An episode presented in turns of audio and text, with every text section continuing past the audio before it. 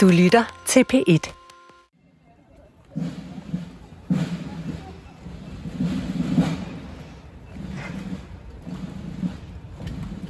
Velkommen til programmet Pilgrim, der jo gerne tager dig med på rejser ind i troens univers. Jeg hedder Anders Laugesen, og i dag der er jeg taget ind på Almalienborg Slotsplads og står her sammen med kirkehistoriker Martin Svartslausen. Og Martin, øh, når man sådan på en dag som i dag, hvor det regner lidt, og vi har øh, øh, vagten, der skifter, og det store orkester fremme herover, øh, så føler man virkelig, når man står herinde, at man står i rigets midte. Ja, her er Malienborg, hvor jo regenten residerer og er hjemme i dag, kan vi se. Øh, og øh, det er jo forholdsvis nyt, hvis man ser det historisk. Det er først fra slutningen af 1700-tallet, at øh, kongefamilien rykkede ind her i det store anlæg af Malienborg. Før boede de op på Christiansborg, som jo er brændt et par gange, og der kommer vi op senere. Men øh, her er jo, det, er, det kan man jo sige, det er centrum, og vi står lige her ved rytterstatuen fra den 5. Øh, og øh, de er lige i gang nu med vagtafløsning her på 12-tiden. Mm. Nu er, hvis vi øh, indkredser det der til øh, kirkestatsforholdet og ser på majestatens rolle, så er det jo sådan, så er det jo nogen, der siger, ja, det står jo i grundloven, at øh, regenten, kongen som det står, regenten skal altid tilhøre den evangelisk-lutherske kirke. Mm. Og så er der nogen, der har sagt, at dronningen er den eneste, der ikke har religionsfrihed, og det er altså ikke rigtigt. Selvfølgelig har dronningen også religionsfrihed. Hun kunne godt konvertere til katolicismen, hvis hun ønskede det. Så kan hun bare ikke være dronning længere. Nej.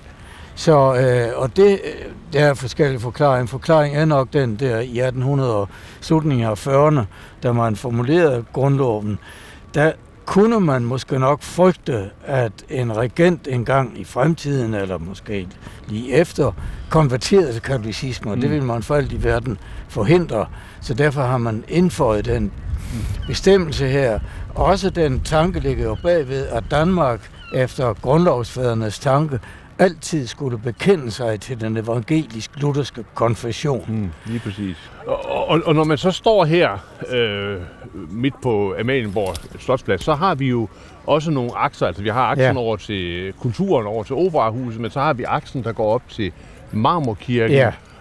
På sin vis er der jo en masse symbolik ja. i sådan en plads som det den her. Altså, at der er forskellige ting, ja. der er med inde lige ja. nu, hvor det er det. Øh, de står øh, i stram geled. Øh, der kan man se, at militæret er også med inde som en del af det, der ligesom er, er det danske. Øh, der er sådan en, ja, det er sådan en, en rige symbolske opstilling. Og navnlig altså Marmorkirken, som den jo kaldes, den hedder egentlig Frederikskirken, den er jo et, et magtfuldt symbol. Det ligner jo en lille Peterskirke her, i omgivelserne og passer jo fint ind i hele anlægget. Og den har jo i sig selv en utrolig historie. Det er jo helt fra 1700-tallet begynder man. Man er jo bygget, eller bygget og bygget, det gik jo altså næsten halvandet år, inden den blev indviet i 1794. Mm. Og øh, det er igen sådan et, et øh, man kan sige, et kirkestatforhold, fordi der skete ikke noget i lang, lang tid. Så kom den store erhvervsmand C.F. Titgen, og han siger, nu må vi altså gøre noget ved mm. det. Ja, men der var ikke, og der var ikke penge og så videre. Så gør han det. Han køber hele kirkepladsen. Han ja. køber det, der var bygget allerede. Og så sætter han gang i det. Så gik der alligevel lang tid, en, mm. en godt 20 år, inden de blev færdige, men altså i 1794, i, i uh, 94. Og hvad gør han så, da det hele er færdigt? Han forærer det til staten ja. i, i 1894, ja. så sagde vi 17, men 1894. Ja. Og så giver han den til staten, og så kan vi jo se over indgangsportalen, øh, som vi ser her, når vi nu står øh, med ryggen til rytterstatuen, så står ovenover her med guldbogstaver, Herrens ord bliver evindelig. Det er det, der står på talrige prædikestoler mm. rundt omkring i landet. Det er jo de lutherske slagord fra reformationstiden. Det malede de på deres faner, det malede de over indgangsdøren til de herberg, de var, ja. når de var i forhandling med de katolske. Og øh, det er blevet sådan et, et øh, slogan for hele den lutherske verden. Det er derfor, man kan se det mange steder på latin eller dansk rundt om. Men der er vi jo så også henne i sådan, hvis vi nu går rejser tilbage i kirkehistorien, der er vi jo henne øh, der, hvor man øh, i 320'erne sådan for ja. alvor får konsolideret kristendommens forhold til øh, den romerske kejser, til Konstantin, ja. hvor man kan sige, at det handlede jo også om, at man man vil på en måde gerne stå på god fod med det, der er evindeligt. Men hvad er det, der er evindeligt? Og der sker vel noget der, som trækker spor helt tilbage til Amalienborg Slotsplads der i, i 300 og, ja, og, og, fordi, ja, 12, der er det ikke 12, ja, hvor, han, hvor han, han sejrer ved den jo, bro? og man har tit, det kalder man jo tit i, i kirkehistorien den konstantinske vending. Mm. Og det er i og for sig rigtigt nok. Der sker jo et af de helt store gennembrud for den kristne kirke, som jo op til Konstantin den Stores tid, der i begyndelsen af 300-tallet, havde været forfulgt. Mm. Den ene store blodige forfølgelse efter den anden.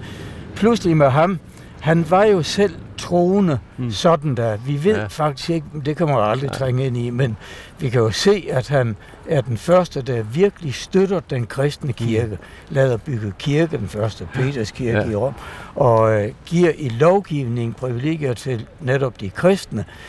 Konstantin, der vender det. Ja. Og øh, der kan man så se, det er det jo så nogen, der jo tit har sagt, både i og uden for kirken, det var forkert. Mm. Nu kommer kejseren, allierer sig med kirken, nu glider kirken ind i sam, samfundets top i, i øh, forening med den øverste værtslige øvrighed. Mm. Det har aldrig været meningen, og så citerer man mm. derfor ja. Filipperbrevet, vort mm. borgerskab er i himlen, og alt det ja. her på jorden, ja. det skal vi bare gennemløbe. Mm. Men det rigtigt, det kommer der. Mm. Og det, at de nu allierer sig med kejsermagten, det er forkert, siger mm. så mange. Og øh, så kan man sige, ja, men altså, kirkens top, man kan jo godt forstå dem altså faktisk. Ja. Biskopper, og andre, de var og, og højtstående i kirken, Men... de var blevet forfulgt, de var blevet mm. tortureret, de var sendt ud i, i bjergværk og skarbejde. Mm. Pludselig vender det. Kejseren selv deltager, indkalder til det store kirkemøde ja, i Nikæa. Ja. Så man skulle altså have en stærk ryggrad, hvis man så vil sige til sådan en kejser, det må du ikke. Ja, nej, det må du slet ikke. Lige siden, der er det så gået ja. op gennem middelalderen. Men der kommer jo også så en form for beskyttelse af, af, af de troende. Ikke? Altså, det er jo den anden side. Også når vi sådan står her øh, midt i magtens centrum, ja. øh, så er der jo en, altså med alle garderne med deres huer og ja, så videre, ja. der er jo sådan en symbols fornemmelse af, at der er noget, der værner om en orden, herunder også øh, ja. øh, troens orden. Ikke? Ja, det er rigtigt. Og det er en beskyttelse af kirken imod ja. alt, og det giver jo også, en prestige til mm. kirken, mm. at Men... uh, den øverste værtslige regent nu er, uh, så at sige, ikke overhovedet for kirken. Det siger man mm. tit. Det er, det er noget, det er, ja, man kan diskutere udtrykkende. Ligesom dronningen jo er overhovedet for så meget andet, er hun jo også mm. overhovedet.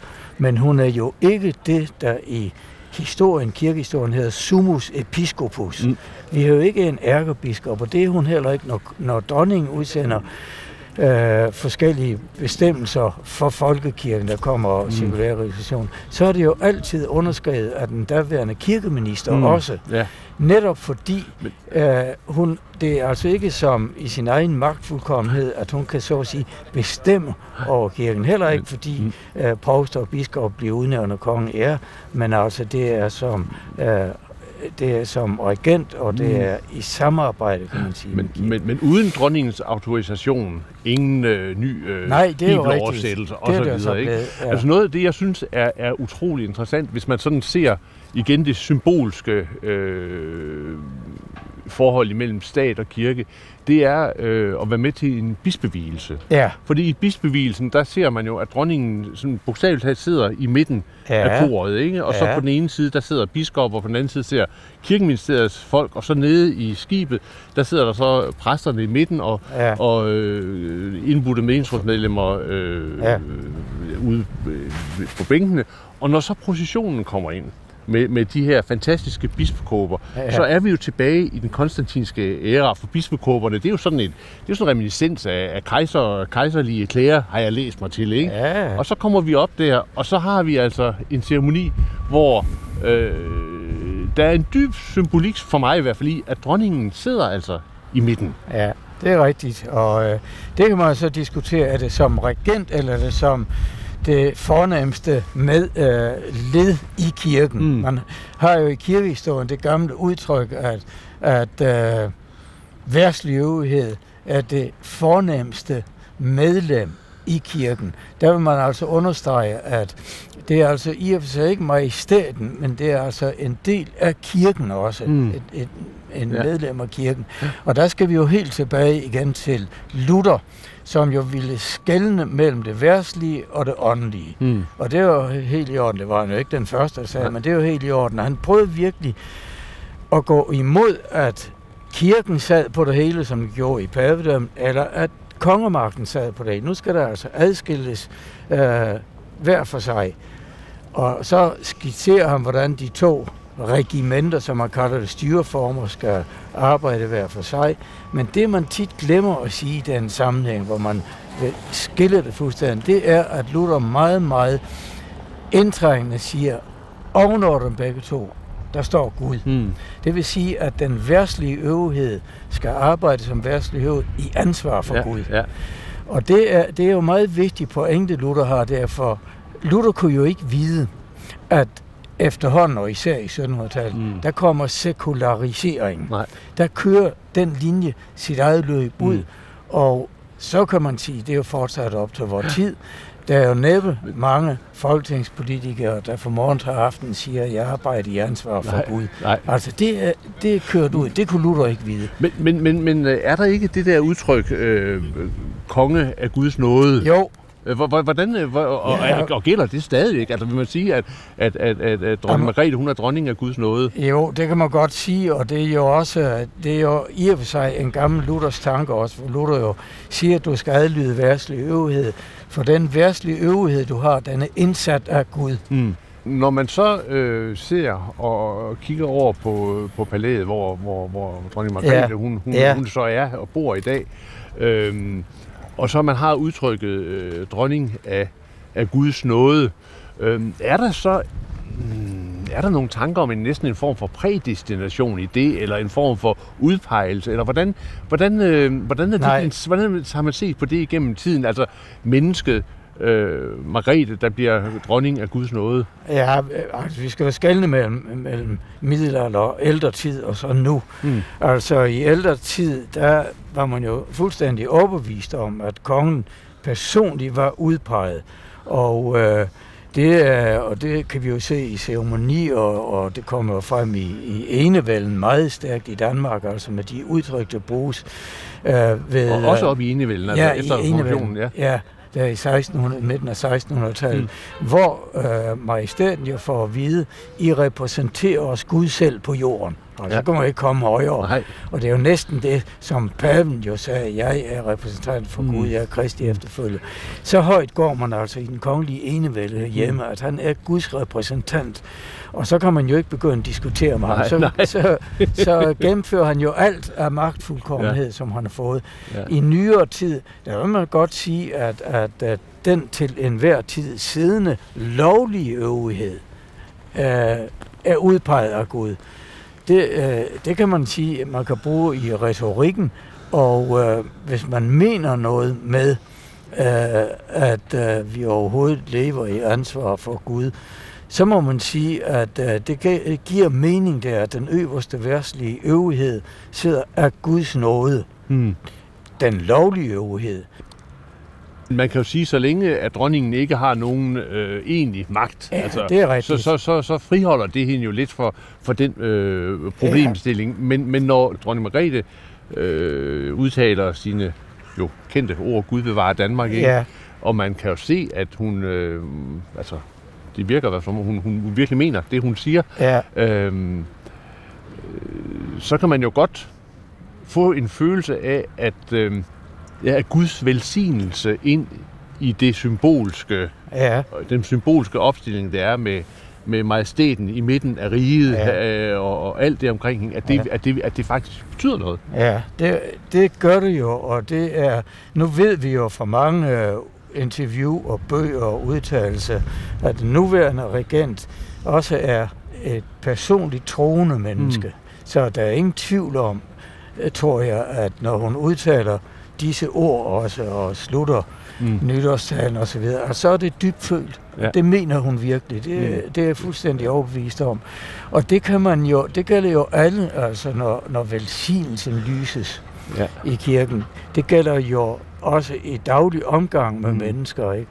Altså, man, øh, meget er jo selvfølgelig floskler og så videre, mm. men der er ingen tvivl om, at man stadigvæk i Danmark i dagligdagen har den tanke, denne erbødighed over for, ja, for at sige det kort, det guddommelige. Ja, men jo også over for dronningen, som, som for repræsentant ja. for Ja, det er rigtigt. Jeg ved ikke, om man kan sige repræsentant for det guddommelige. Det kan man vel ikke, men i hvert fald repræsentant for det, der holder os sammen. Ja, og også det, at vi har en regent, der ganske tydeligt respekterer kirke og kristendom. Hmm, ja. Og selv viser, at uh, så at sige, det går hun ind for. Det er også hendes ja. sag. Ikke? Hendes område, ja. Ja, og ellers er vi jo i Danmark, vi er jo ikke vant til sådan at skilte med vores uh, tro eller mm. manglende tro.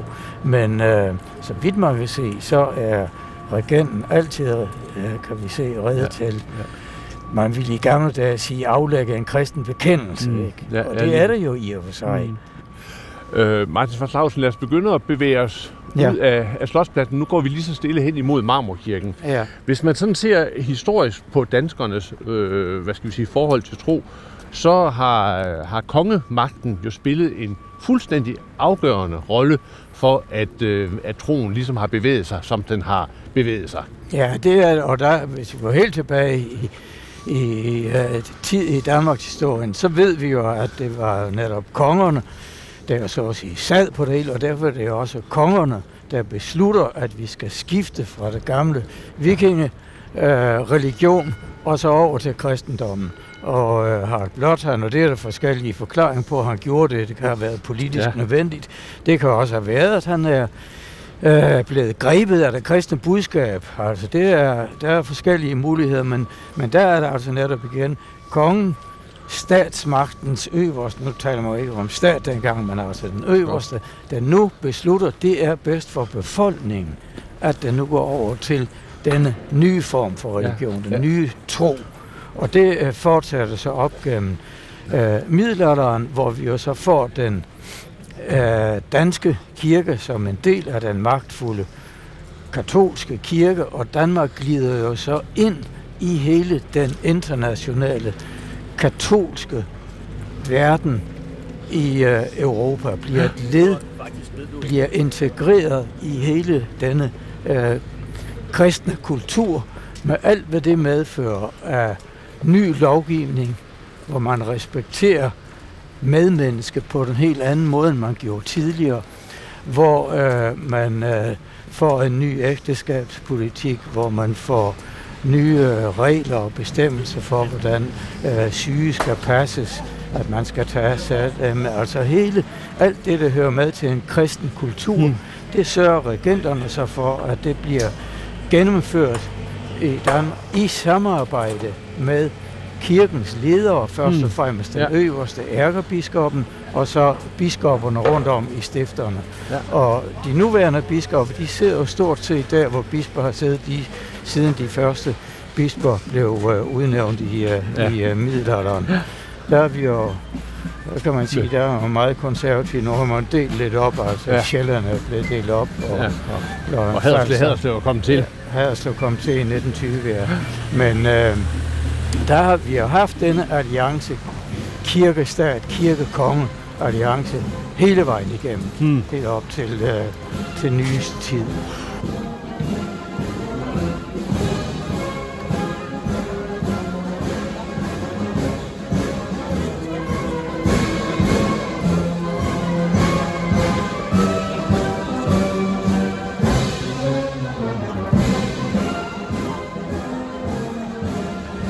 Martin Svartlausen, nu har vi bevæget os fra Marmorkirken og øh, over Kongens Nytorv, og nu er vi så kommet til Holmens Kirke, hvor vi, hvor vi lige så forsigtigt bevæger os ind. Det her, det er jo ja. en, en, en, også en speciel kirke ja. i forhold til, øh, til dronningen. Det var jo øh, Christian den 4., nu er vi oppe i slutningen af 1500-tallet, begyndelsen af 1600-tallet, og det var jo oprindeligt en øh, kirke for søværnet, for flåden, og øh, der kan, vi kan jo se den, det er jo en af de mange bygninger, Christian IV står bag. Hans ord står jo over her. Regner firma Pieter, så kan vi se Christian IV's øh, øh, monogram ovenover og 1635. Og det sætter han jo mange steder. RFP, altså fromhed, styrker rigerne. Og øh, der er vi jo, vi er jo lige 100 år efter reformationens gennemførelse. Han er jo barnebarn af Christian den 3.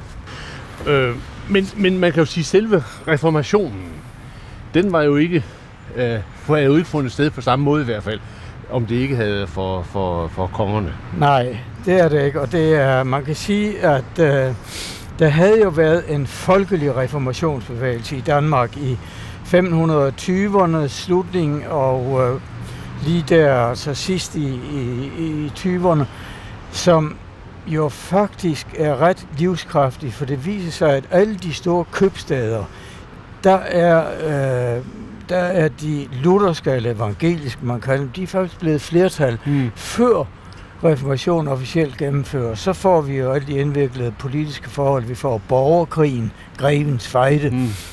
Og ud af den, der kommer Christian den 3. jo, 3. som øh, sejrherre og bliver så øh, den nye konge i Danmark. Og mm. Christian den 3. er personligt et meget troende kristen menneske. Ja. Det er en, en sag for ham så alvorligt, så han siger et sted faktisk i et brev til en af sine gode venner, landgreven af Hessen, at hvis jeg ikke kan gennemføre reformationen her, så vil jeg hellere gå fra det hele på bare fødder mm. væk fra det hele. Altså det er sådan, det er sådan en bemærkning, men vi kan se fra nu af, og så længe han regerer, der er det øh, nok den vigtigste mm. sag for Christian den 3. at gennemføre. Og, og så er vi så begyndt, kan man sige, processen, hvor så øh, kongen, øh, øh, kongemagten ja. går i gang med at og, øh, lade troen få, hvad skal vi sige, fodfæste ja. i det, blandt det danske folk. Ikke? Og der er det så, at vi kommer her til øh, Holmens Kirke her, ja. ikke? og har, vi er, er fremme ved, ved Christian den 4. Ja. Og, og der er der så et stort projekt, som så fortsætter med at få mm, på en måde omsat Luthers visioner om, ja. at, at, at, at, at troen ikke er noget, der skal holdes eksklusivt for, for præster, men det er hele folket, der skal være med. Ja, det er det, og det, uh, der kan vi se, uh, altså den, det grundlag, der lægges i selve reformationskirken, det fortsætter under Frederik den anden, og uh, som, som jo har det slogan, hvad det angår, det skal være som i fars tid. Ja. Og det er i og for sig rigtigt nok, fordi det fortsætter uh, under ham, og så under barnebarnet øh, til Christian 3., nemlig Christian den 4. Og Christian den 4., nu er vi jo oppe i det, vi teologisk eller kirkehistorisk kalder ortodoxiens mm, tid, ja. Hvor man jo generelt, altså i Tyskland og i hele Norden også, der er det som om man siger, ja, nu har vi altså overstået kampens tid. Mm. Nu må vi samle, nu må vi samle os om, jamen hvad er egentlig den lutherske konfession? Hvad skal den betyde for de troende mennesker, og hvad skal det betyde i samfundet? Ja. Og hvordan navnlig afgrænser vi os over for de andre? Og det er mm. jo der, det er jo ikke fordi, de er økumenisk indstillet på den tid. Mm. Nu er det en stor religionskamp, der begynder først og fremmest mm. mellem de lutherske og de øh, katolske, men jo desværre, kan vi sige, også indbyrdes i den mm. protestantiske ja. verden, de kalvinske og de lutherske. Ja. Og øh, der øh, kan vi se her i Danmark, der øh, fungerer det på den måde, at øh, Christian den 4. igen sætter sig i spidsen og bestemmer, hvad folk skal tro og hvad de ikke skal tro. Nu er, øh, man havde egentlig ikke gjort så meget ud af forskningen i Christian 4's øh, kirkehistoriske øh, indsats og hans trosliv og hans bestemmelser, men han er jo gået over i historien som sådan en, en drukkenbold og horkarl og så videre, og det var han måske også. Men der er altså også denne, vi kan faktisk godt sige, den fromme side mm. af Christian 4. Vi har faktisk mange vidnesbyrd fra samtiden. Der er nogle malerier, hvor han har lavet sig selv fremstille som den ydmyge kristen, der knæler for den ophøjede. Og øh, vi har jo så de mange, mange øh, anordninger, forordninger, mm. han udsender om, at folket skal leve formt. Ja.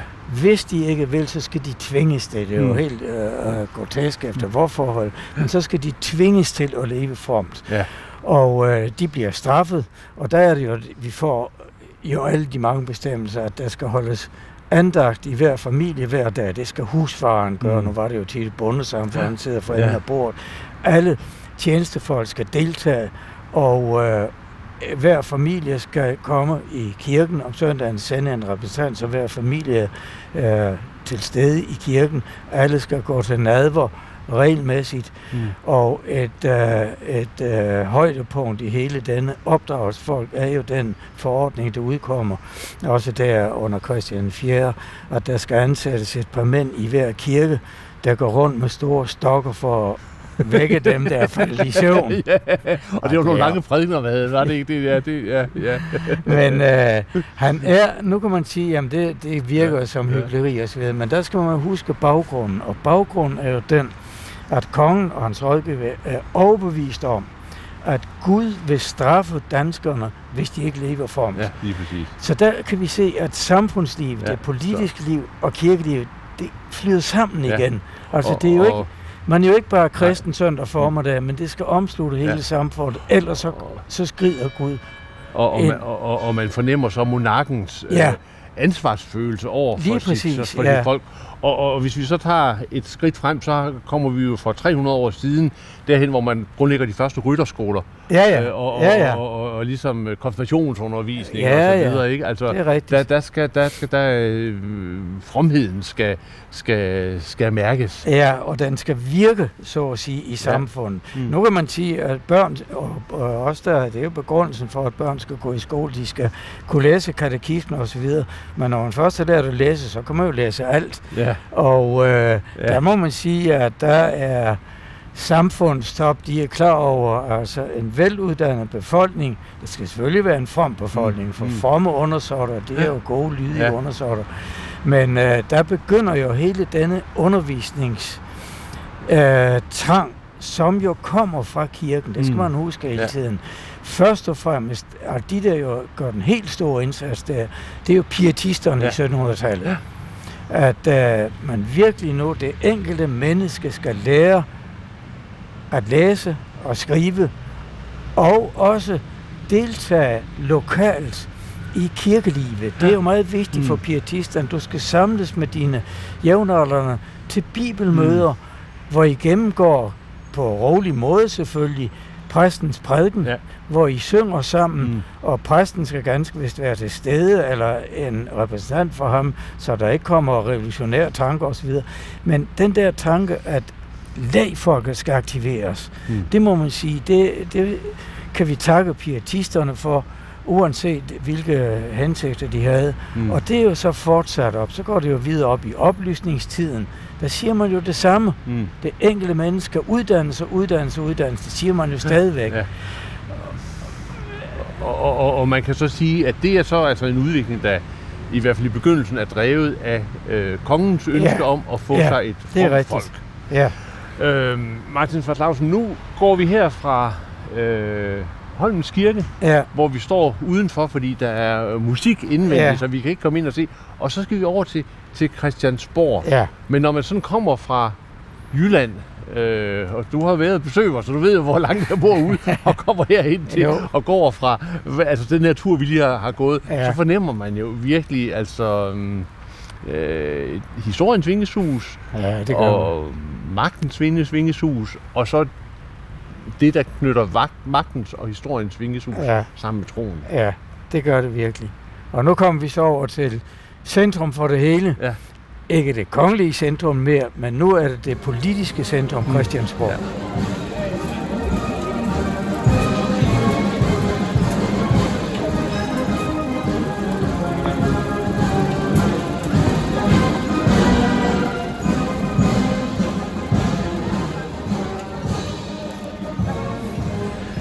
Ja, nu har vi så bevæget os de få hundrede meter fra Holmens Kirke og er krøbet lidt i læ øh, af Christiansborg Slotskirke. Og herinde, der står vi så igen et fuldstændig sådan, hvad skal vi sige, symbolsk, ikonisk ja. sted, ikke? Ja, det er rigtigt. Og det- vi står nu i en af gårdene her ved øh, Christiansborg, hvor vi kan se over på Højesteret.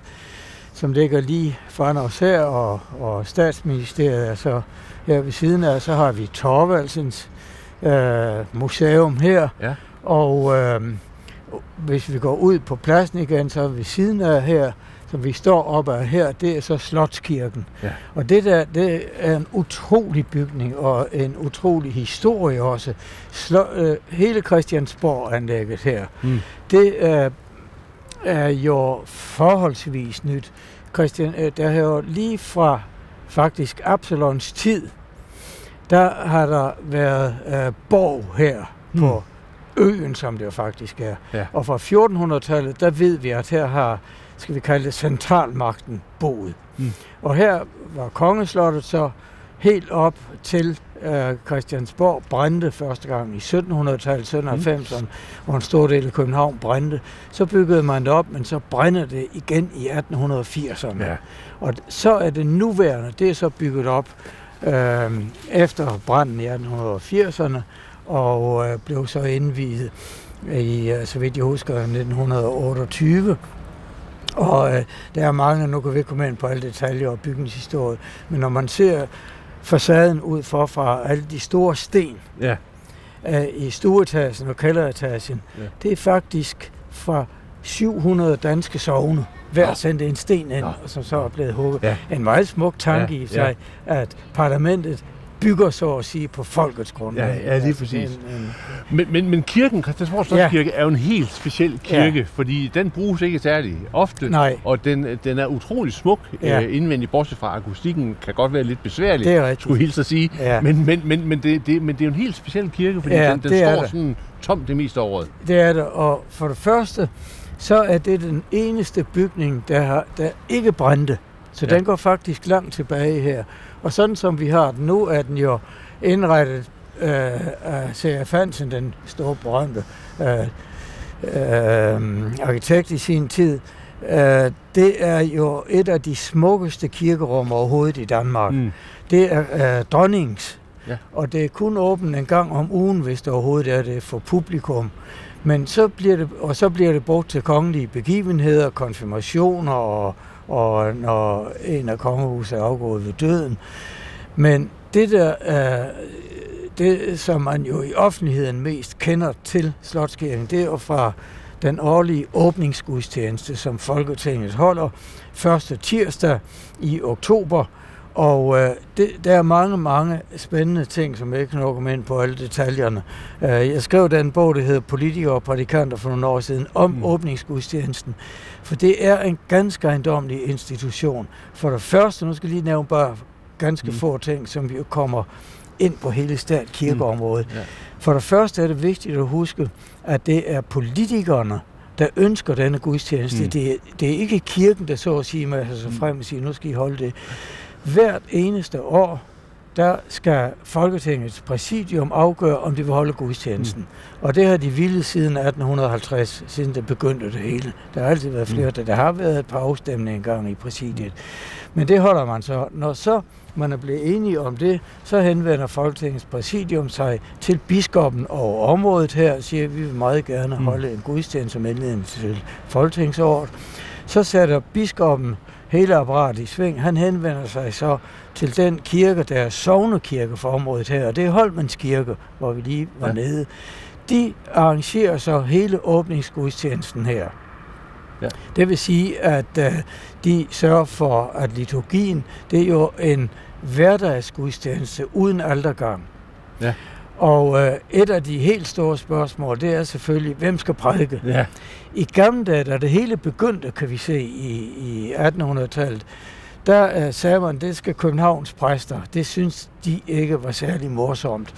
Uh, det var en ekstra byrde, der blev lagt på dem, sagde de, og det kunne ikke være rigtigt. Så diskuterer man faktisk. Mm. Så siger man, at det kan så den kongelige konfessionarius, kongehusets Mm. præst. Nej, det synes han, det kan han ikke gøre hvert år.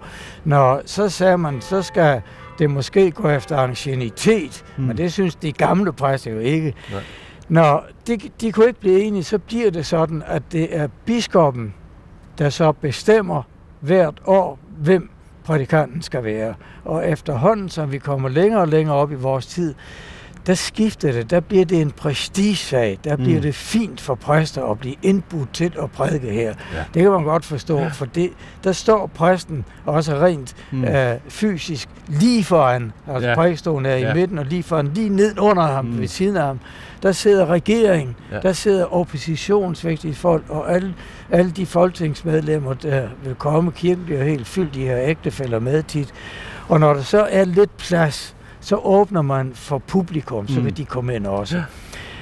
Og så sker der det ganske ejendomlige, at i, uh, da vi får en stærk kirkeminister, der er to faktisk, det er både Fogh Petersen, mm. som jo ikke var medlem af Folkekirken, og Bodil Kok, mm. der lykkedes det dem at få trækket, trukket det over til kirkeministeren. Ja. Så det lige siden deres tid, der har det været kirkeministeren, der bestemmer, hvad en prædikant skal være ved denne vigtige begivenhed. Og det er jo helt det er jo faktisk mm. fuldstændig mm. grotesk, fordi kirkegårdsstaten er jo adskilt. Ja, ja lige præcis. Og øh, Stavning sagde i sin tid, da han kom til magten ja. i 20'erne, det skal vi ikke bestemme. Nej. Det skal regeringen ikke gå ind i kirkegårdsstaten adskilt. Hvis der skal holdes, hvis der skal holdes en gudstjeneste, mm. så må folkets repræsentanter, det vil sige Folketinget, landsting, så må de afgøre det. Mm. Og alligevel så kan vi se her fra både Kok og frem efter, mm. så er det kirkens minister, ja, ja der nu bestemmer, hvem prædikanten skal være. Og, og her kunne man jo så sige, hvis man er en lille smule sådan nørdet, at vi ser nogle skred her i forhold til majestætens ja. stilling, øhm, og også i forhold imellem, øh, hvad skal vi sige, øh, stat og kirke, hvor ja. kirkeministeriet og kirkenministeren bliver øh, stadig vigtigere, og, og, og hvor man så kan sige, at, at, at når man har en kirkeordning, der jo ikke er kommet i stand, som, som man havde regnet med i forbindelse med grundlovsgivningen, så bliver så øh, øh, kirkeministeren og i princippet jo også hendes majestæt, som, som skal autorisere ting, øh, ganske vigtige i, i, ja. en eller anden balance, der er ja. uklar. Ja, og det er jo fordi man jo, da de, lavede, øh, da de nu lavede øh, bestemmelser for folkekirken og grundloven her i 1849, så øh, var det jo meningen, at man engang når man fik tid til det og overskud, ville lave et såkaldt kirkeråd eller mm. en forfatning for kirken, sådan så man får et organ, så kirken, den nye folkekirke, så at sige, kunne styre sig selv. Ja. Og der står jo den berømte løfteparagraf 66 i grundloven, og det, det kommer engang. Det kommer engang, der skal vi nok ordne det. Det er aldrig kommet. Ja, det kommer nu. Og der er jo siddet en stribe af kommissioner og udvalg, øh, lige siden, der har prøvet, om man kan lave en kirkeforfatning, eller som det tit er blevet nævnt, en synodeordning, mm. så kirken så at sige kan styre sig selv, også økonomisk osv. Og, og alle de der udvalgte kommissioner, der har siddet, de er altid gået fra hinanden i bitterhed og vrede. Det er aldrig blevet til noget. Det sidste, det var det, vi havde under den tidligere ombudsmand, Gamle Toft Hansen, og der blev det jo stanset af politikerne. Mm. Så det har ingen gang på jorden åbenbart i Danmark. H- hvad så? Hvem skulle så administrere kirken? Ja, så sagde staten, det gør vi så. Ja. På kirkens vegne, så at sige. Vi mm. opretter et ministerium, mm. øh, som tager sig af det, og det har vi så haft lige siden. Og så kan man sige, ja, men altså, hvad, hvad så med loven og sådan noget? Er det ikke kirken, der gør det? Er det ikke bisperen? Nej, det er det ikke. Det mærkelige er, at her hvor vi står, al lovgivning for folkekirken foregår i Folketinget. Ja, ja. Selvom kirke og stat er adskilt. Men øh, det har man jo altså så, øh, øh, det har man så gjort lige siden. Man kan jo godt sige, som nogen engang har sagt, ja, Folketinget, det er folkekirkens synode. Ja. Men oh. der skal man jo, man skal jo huske, at det er en politisk forsamling. Mm. Der er jo ingen krav om, at nogen i Folketinget skal være kristne. Nej, nej. Og, og kirkeudvalget bliver så ja. i den øh, sammenhæng jo også en ganske vigtig øh, hvad skal ja. jeg sige, størrelse, øh, som, som, som jo altså i hvert fald reelt set har ganske meget øh, øh, mulighed for ja. at få, få indflydelse. Ikke? Hvor, det. hvor, hvor man kan sige, at i gamle dage, så, så kunne majestæten gør rigtig meget, ja, men i dag, der, der er ja. altså nye initiativer, nye sådan ja. helt afgørende initiativer, det kommer rigtigt. jo også øh, fra Folketinget. Ja. Vi har senest set det med, med, med hvilses øh, af, af to og samme ja, ja, ja, ja, det er det. Og der, øh, der kan man sige, øh, og det hører man jo tit rundt om, når om bisper, de siger der sådan og sådan, de bestemmer noget. Og det er rigtigt nok, altså det, biskopperne mødes jo til det, der hedder bispemøder. Der står ikke i lov, de ikke givende, at de må. Der står heller ikke, at de ikke må, det er altså gøre det. Det, uformelt, det er uformelt. Det er uformelt, ja. ja. Og til at begynde med, der blev det ikke engang offentliggjort referater og dagsordner, og der sagde de fra bispernes side, at det er bare et privat t-selskab, mm. men det går jo altså ikke. Så fik de jo at vide, at der skal komme et, et referat. Det kan man jo så udforme som beslutningsreferat osv. Ja. Men det, der er vigtigt i vores sammenhæng, det er jo, de har ingen lovgivningsmyndighed over kirken. Mm. De kan godt udtale sig, og det, de kan også bestemme noget. Men så skal man bare sige, det gælder kun de biskopper, der er til stede, som siger, ja, det gælder i mit stift det her. De behøver ikke at være enige, og der har jo været tilfælde, mm. hvor der har været et par bisper, der ikke var enige i mm. det, de andre sagde. Ja. Og netop altså homoseksuelle hvilelse og så videre. Så det er igen den der, de, øh, øh, den der men, lidt øh, ja, ja, vaklende ja. holdning, kan man men, sige. Men, men hvor efterlader det så øh, dronningen i, i, i, i ja, den ligning? Der, øh, der gælder jo det, at øh, der kom en højesteretsdom, som er meget vigtig i 2014, hvor højesteret, det var i, netop i anledning af den sag, vi taler om, hvor højesteret simpelthen sagde, højst, øh, øh, sagde, at øh, Folketinget er ikke forpligtet til at indhente udtalelser fra kirkelig side, når der skal udstedes regler for øh, folkekirken. Med andre ord, kirken bestemmer ikke selv, hvad det angår. Mm. Så øh, lovgivningsmagt, den ligger hos Folketinget. Men øh, der kan man sige, når så dronningen udsender øh, bestemmelser for folkekirken, så bliver der altid, som vi var inde på tidligere, så bliver der altid jo også øh, medunderskrevet af den pågældende minister. Dronningen har jo ikke ansvar som mm. sådan, men det har ministeren så. Og øh, vi har altså, vi kan se både med åbningsgudstjenesten mm. og så hele administrationskirken, vi har formelt en folkekirke, men reelt er det jo en statskirke. Det er så mange bånd, der knytter stat og mm. kirke sammen. Men, men, men altså i det her sådan lidt uklare, eller faktisk meget ja. uklare øh, landskab over strukturen omkring folkekirken, ja. så må man vel sige, at, at dronningen stadigvæk, ja. fordi hun skal sætte sin underskrift rent ja, formelt, har en fuldstændig særstilling ja. i forhold til, til øh, det at, at Ja, det er altså i strukturen. Ja, det er rigtigt. Og øh, så kan man sige, at det er nødvendigt. Ja, sådan som vores ordning er, så er det nødvendigt. Mm.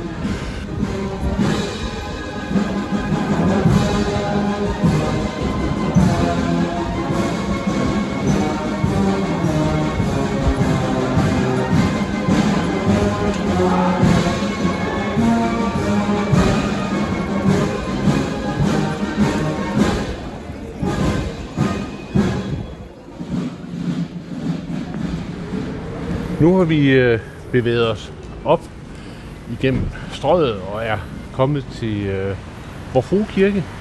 Øhm, og der har vi sådan ligesom næsten lavet en, en, en, en rundkreds i forhold til, til den der symbolske markering af ja. majestæten og øh, folket ja. Og, ja. og kirken. Ja. Og det er jo, det er jo sådan, man kan sige, central kirken, hvis man kan kalde det for hele folkekirken, altså domkirken her i København. Og øh, her er jo ligget kirke helt fra øh, middelalderen. Og biskoppen bor jo her skråt overfor, der har han boet siden reformationstiden.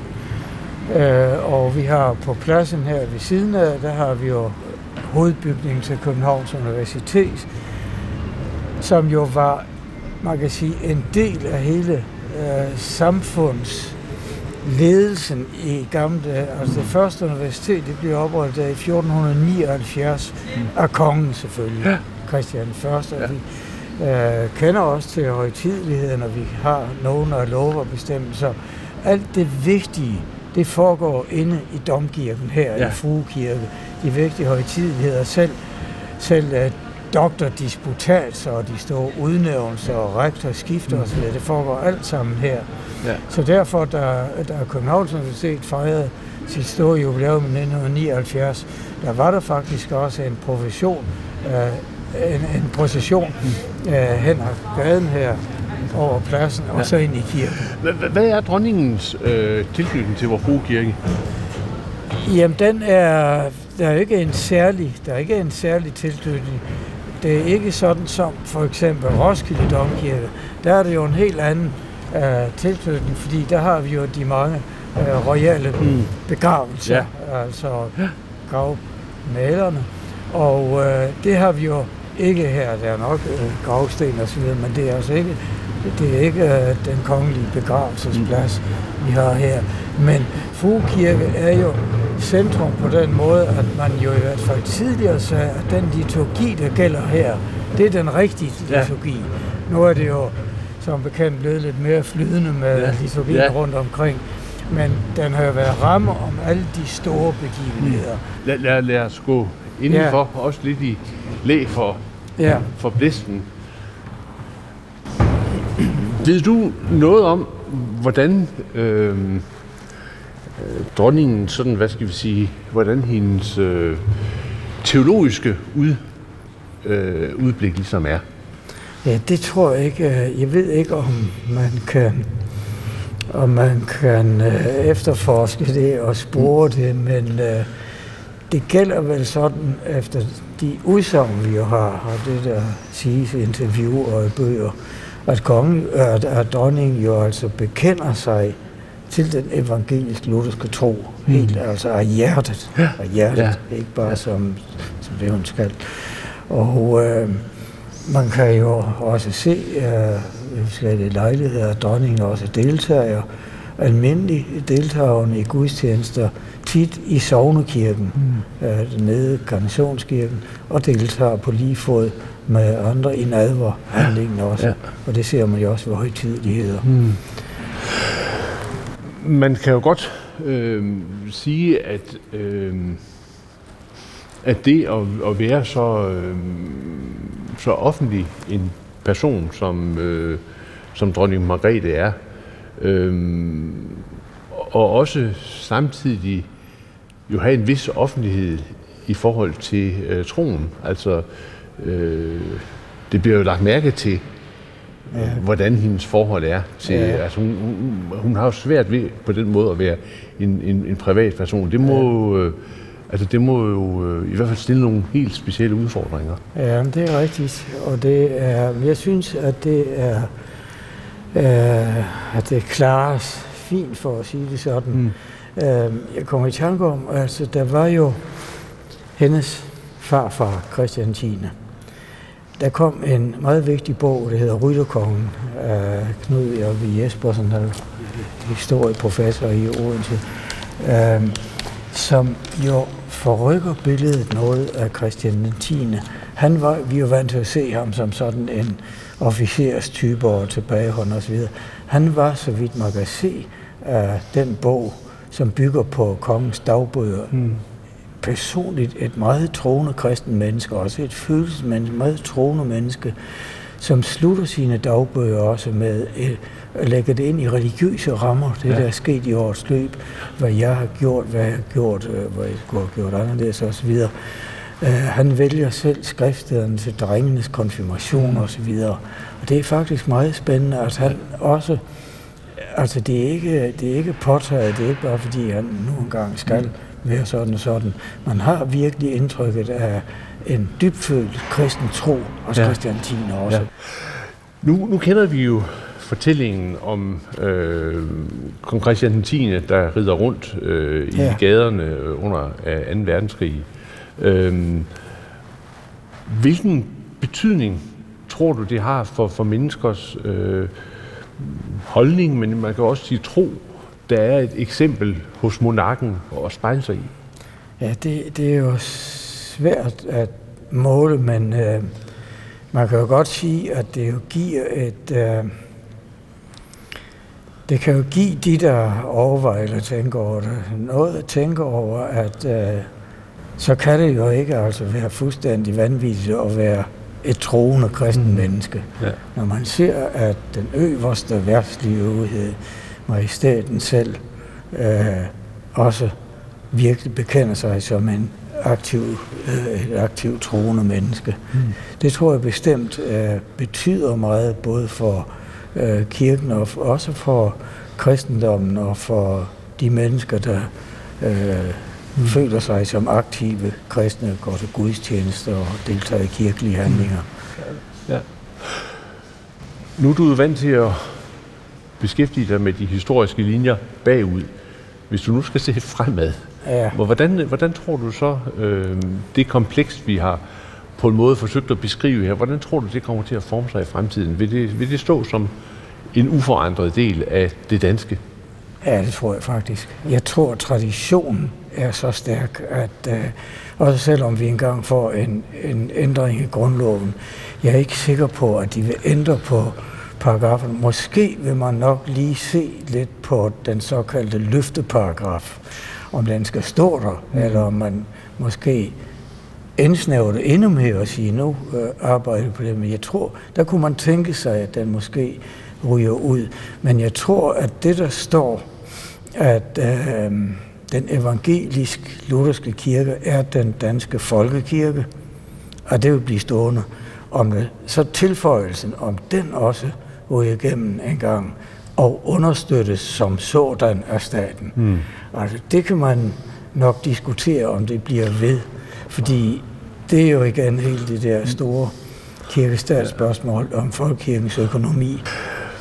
Hvad så med monarkens øh, tilknytning til, til, til folkekirken? Tror du også, det bliver ved med at være der? Altså bliver der ved med at være et, et krav om, at, at, at den til enhver tid siddende konge eller dronning skal øh, være medlem af den danske folkekirke? Ja, nu, det, det er jo selvfølgelig svært at, at profetere om det, men det tror jeg faktisk også, at det vil blive stående. Ja. Jeg tror stadigvæk, når vi nu har 77 procent af befolkningen, der stadigvæk tilhører folkekirken, mm. så må man sige, at det er jo et massivt flertal. Og så tror jeg ikke, at politikerne, at de vil gå imod uh, det store flertal af folk. Men det, det ved vi også ikke, og der vil selvfølgelig, hvis man engang får overskud til at drøfte en grundlovsændring, så vil det spørgsmål jo også komme frem fra bestemte krise. Men øh, der min fornemmelse, og andet kan det ikke blive, er, at det vil man nok gentage. Mm. Men øh, ja, det ja. må fremtiden altså bestemt vise.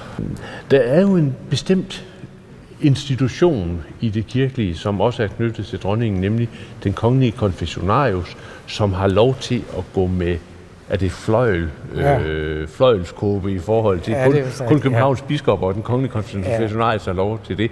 Men hvad er det for, hvad er det for en, øh, og det er altså biskoppen i Aarhus, Henrik Vig Poulsen, der er det ja. lige nu. Hvad, hvad er det for en, øh, en institution, Jamen det, den kongelige konfessionarius? Ja, den går langt tilbage helt til øh, de tidlige tider, at kongehuset følte, at de skulle have en, en huspræst. Hmm. Altså en præst, der tager sig af de kirkelige handlinger i kongehuset. Og øh, det kan jo forstås bredt, og det kan forstås snævert. Men det er fordi, i gamle dage, der flyttede regenterne rundt fra det ene sted til det andet. Og øh, hvor hørte man så kirkelig hjemme? Så det er jo meget fornuftigt, at man jo så får knyttet en særlig præst til kongehuset. Og øh, så øh, følger det jo med, at øh, den pågældende så øh, skal optræde ved de forskellige kirkelige handlinger. Men dronningen er naturligvis fuldstændig frit stillet. Hun behøver ikke at bruge konfessionarius altid. Hun kan også bruge andre præster, ligesom det er velkendt, at hun går til gudstjeneste forskellige steder også. Den tidligere biskop her i øh, øh København, Erik Norman Svendsen, øh, blev også på et tidspunkt øh, kongen i konfessionarius, og han øh, siger, øh, at der er en salme, som betyder nu citerer jeg, uendelig meget for dronningen, og det er øh, Kingos sorg og glæde. Og øh, med den så vil jeg sige tak, fordi du øh, tog mig med rundt i, i København, og øh, øh, vi vil lytte til den, også fordi den peger på, hvad skal vi sige, ikke bare funktionen, men også på mennesket. Og det synes jeg jo er, er vigtigt, at man også husker på, at også bag en dronning, der er der et menneske. Ja, ja det er helt rigtigt og en